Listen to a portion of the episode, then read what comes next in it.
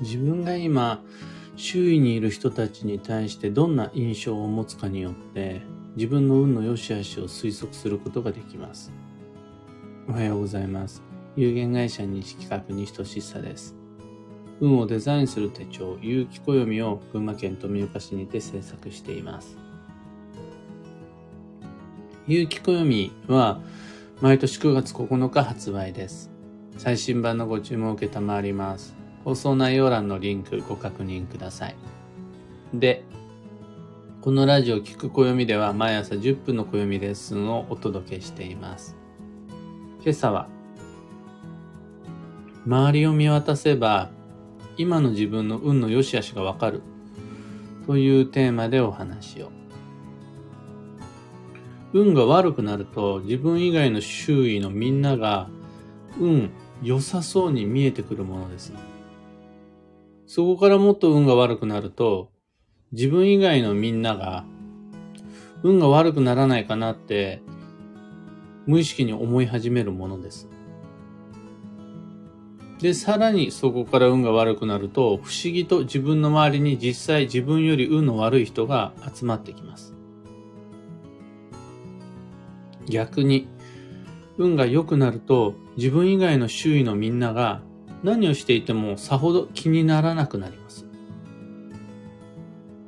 もっと運が良くなると自分以外の周囲のみんなの幸運と良縁を応援し始めるようになります。さらにそこから運が良くなると不思議と自分の周りに自分より運の良い人が集まってくるようになります。つまり周囲を見渡したとき周りにいる相手がどう見えるのか。そこで自分はどういうふうに感じるのか。そして実際、周りの人たちはどのような人なのか。これを確認すれば自分のその時点での運の良し悪しをある程度推測することができるようになるというわけです。これめちゃくちゃ便利です。水晶玉いらず、占い師いらずの簡単な今の現時点での自分の運の判別方法になります。一点注意事項があって、あくまでそれは現時点でしかない。それで運が決まるというのではなく、それによって今の自分の運がわかる。だから、明日、明後日、来月、来年もずっと同じとは限りません。今の時点っていうことだから変動するし、未来予測とはまたちょっと違う感じになります。これの鑑定精度がめちゃくちゃ高くてですね。残念ながらというか、恥ずかし、恥ずかしながらというか、僕も目の前の相手に対し、なんなんこいつって思うバットな状態は、ほんと定期的にやってくるわけです。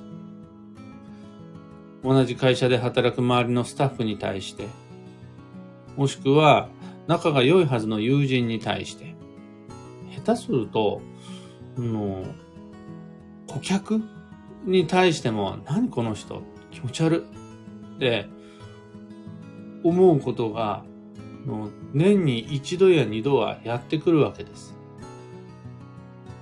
で、そこで僕は気づくわけです。ああ、今相当自分はバットな状態にあるな。今の自分の運は悪いですって暦開かなくてもわかるんですよね。で、これ、まあ、しゃあないなと思うのが、常に良い状態の自分を保つって本当に難しいことで、精神的にも肉体的にも不調の波に飲まれる。これはもう自然の流れだと僕は諦めています。ただ僕はそこで、あ、今の自分の運は悪いんだなと客観的に判定鑑定することができるわけです。でそうすると、それ以降の言動を制御して、運が悪いなりに過ごすようになるわけです。例えば、その時点で、先物取引に手を出すことはないし、環境の変化を伴うような大きな決断をすることはないし、これで運が悪くなるリスクを減らすことができます。そこが大事です。常に他人の幸運を願えっていう話ではないです。また、悪い心を一度でも持ったら地獄行きだよという、そういう意味のお話でもないです。そんなこと、そんな風に思い込むのは全然不要。心なんていうものは揺れてなんぼです。揺れるのが心であって、変わるのが運勢です。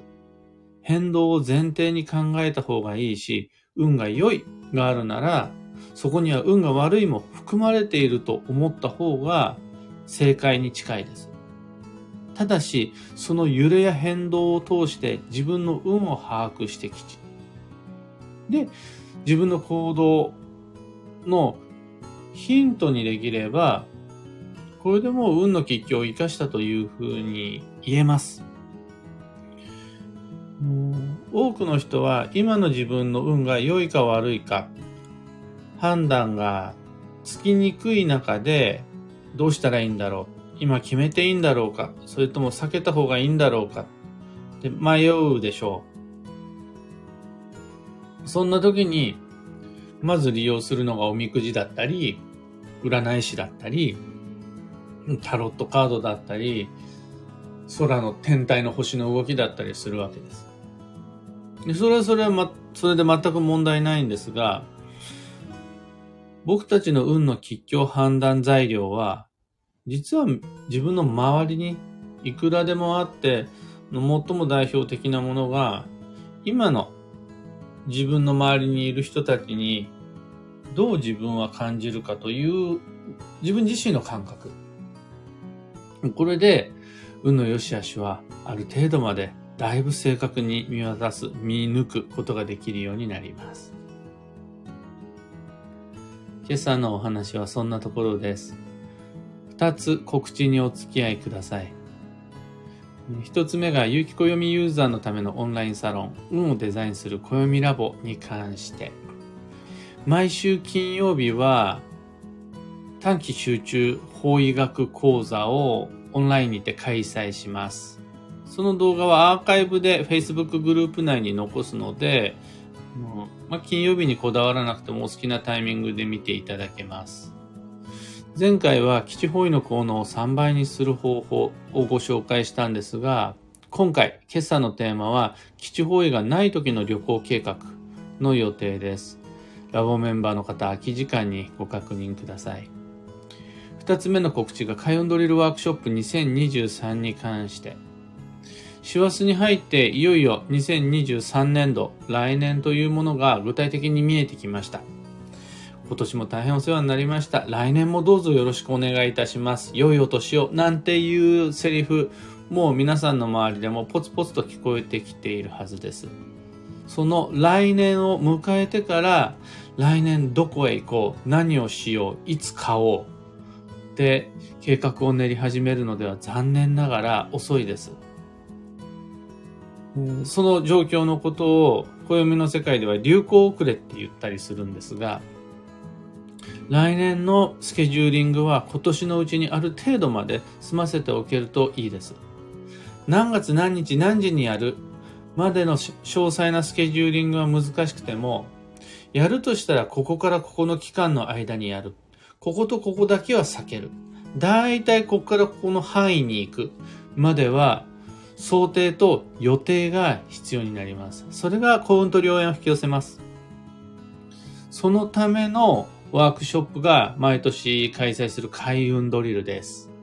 Facebook グループを利用したオンライン講座です。2023年2月の3日まで受講可能となります。料金は2500円。サロンもドリルも詳細のリンク先は放送内容欄に貼り付けておきます。興味ある方はご確認ください。さて、今日という一日は2022年12月9日金曜日、休息の12月の3日目です。11月の繁忙の流れが出てくる、繁忙の疲れが出てくる頃合いで、健康運めっちゃ今下がってます。ちょっと気抜いて無理を続けるともうそれで怪我したり物が壊れたり体調崩したりします。実際に多いです。僕の周りで。体調を崩している方、そういう健康運ダウンの休息の12月においては、何をやるのか、どれを頑張るのかの前に、何と何はやらないか、どれには手を出さないかを決めちゃった方が楽です。でそこで生まれた余力を使って、で休み時間にはちゃんと休もう。休日をちゃんと確保しようとスケジューリングをするのが良いです。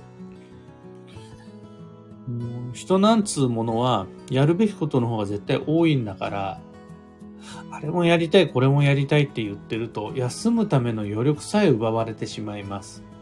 休息期は何もしちゃいけないじゃなくて、休み時間には休もう。休日には休もうが休息期になりますので、休む余力が必要です。これを手に入れるためには、もう今年の大掃除はあそことあそこはもうやらない。その代わりこことここだけやる。っていうやらないことを決めることで生まれた余地を休息に当てるのが良いです。幸運のレシピは湯豆腐。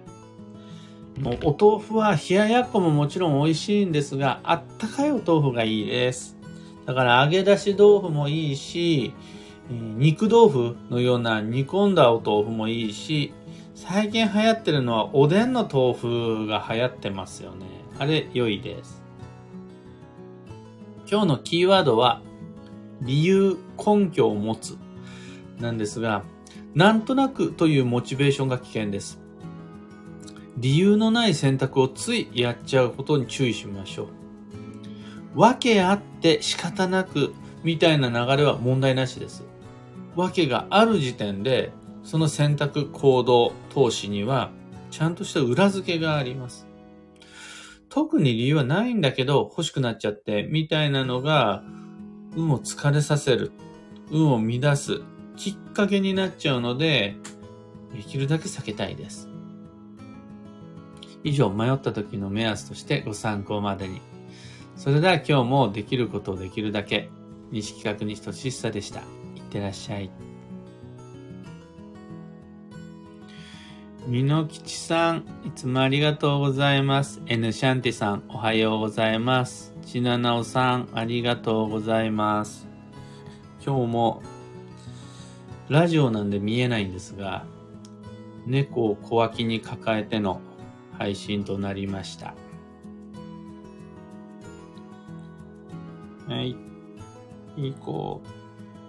で、えーと、どんな感じで配信してるかは、Twitter とか Instagram の方では、写真と動画でご紹介してるので、ああ、いつもこんなお気楽なスタイルで配信してるんだなって、興味のある方眺めてみてください。花さん、おはようございます。今日の群馬県富岡市、とっても良い天気です。ひでみんさん、アマガエルさん、タカさん、ミカさん、ユウさん、おはようございます。ちなおなおさん、綺麗な満月でしたね。昨日富岡の満月もよく見えました。オペラさん、ロミさん、おはようございます。はなさん、イラッとしている時ほど焼けっぱちの怒りの勢いで行動を起こしがちなので、一晩置いて考え直すように気をつけます。まあ、イライラしてる時には人のパフォーマンスって絶対落ちるので、一回保留できるといいんですけど、このイラッとくる気持ちは原動力になるんですよね、人を動かす。こでやっぱり、イラッとするかどうかではなく、イラッとした状態で、イラッとした負のエネルギーを力に変えて動いちゃう。これが危険です。ひでみんさん、とっても腑に落ちるお話でした。そうかもしれないと改めて納得しました。周りは本当に分かりやすいですよね。どんな水晶玉やタロットカード、サイコロよりも、運を表すものが周りだと思います。で、ここで面白いのが、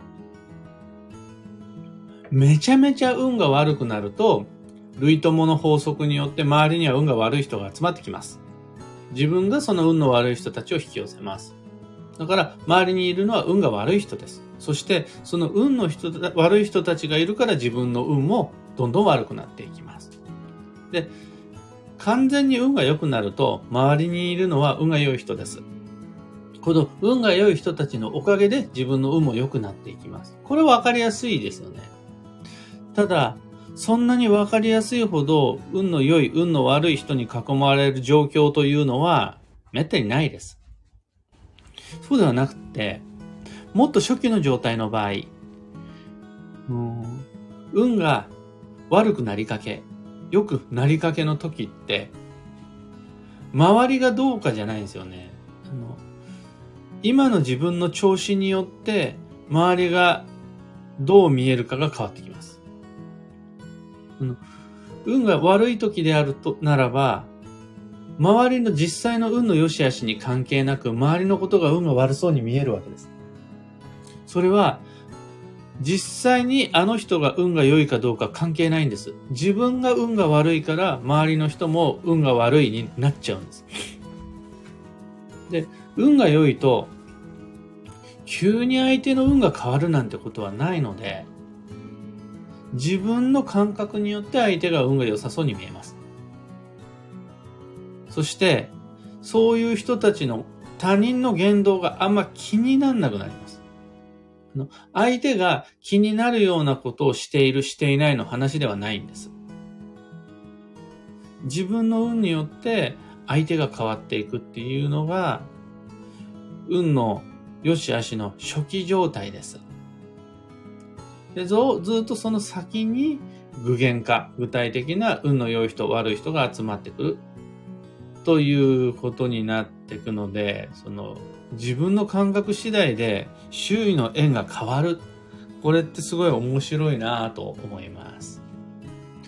というわけで、今日もマイペースに運をデザインしてまいりましょう。僕も相変わらず猫を小脇に抱えながら、次はあのラボの朝の配信の準備に行ってまいります。